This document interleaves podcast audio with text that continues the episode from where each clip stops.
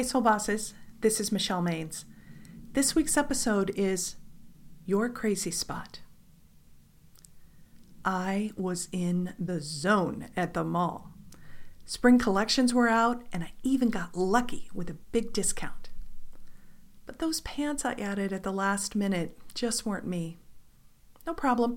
Off to the store I went to return them. It was sure to be a quick five minutes out of my day. The register clerk lost her perky smile as soon as I announced my return. Everything went sour when she looked at the sales slip. She muttered, They gave you our copy. Great. She didn't see how much merchandise I purchased, or consider that the store had easily credited the sale. It was as if she was silently broadcasting, Oh no, now I have to deal with someone else's mess. In an instant, my blunder became obvious.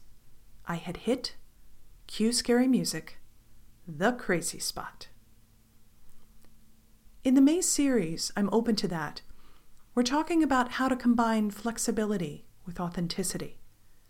Once our crazy spot gets triggered, any hope of adapting goes out the window. We shut down. We're insincere as we hide our true emotions. We come up with reason after reason, all of them good, for our actions. And then our coping mechanisms run out of steam. As Anne Ortley likes to joke, if you're hysterical, it's historical. This is what happened to Joyce Meyer. Dave Meyer fell in love with Joyce's fiery personality.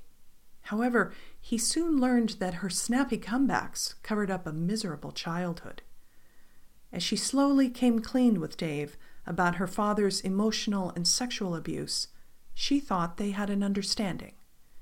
If you really love me, you'll accept my behavior.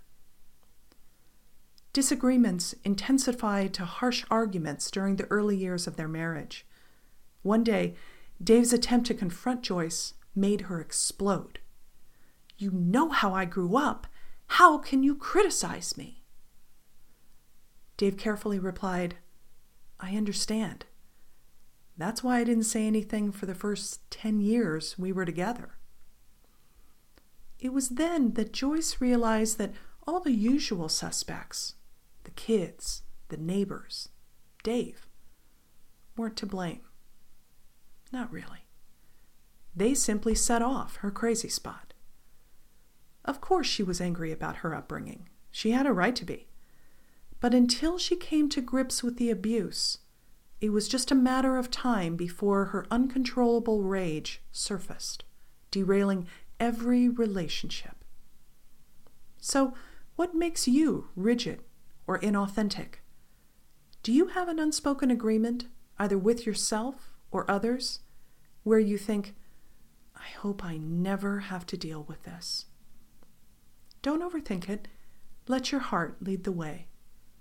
Karen Moning said, The most confused we ever get is when we try to convince our heads of something our heart knows is a lie. Let's agree. No big leaps this week. Give your crazy spot a little love, just like you would a cut or a strained muscle. You may be a seasoned pro at micromanaging your insecurities, but it's time to release that anxious, scary task. Just take a few baby steps to respond differently. You have a beautiful future waiting. Shouldn't it start with a relaxed, open heart? I'll see you next week.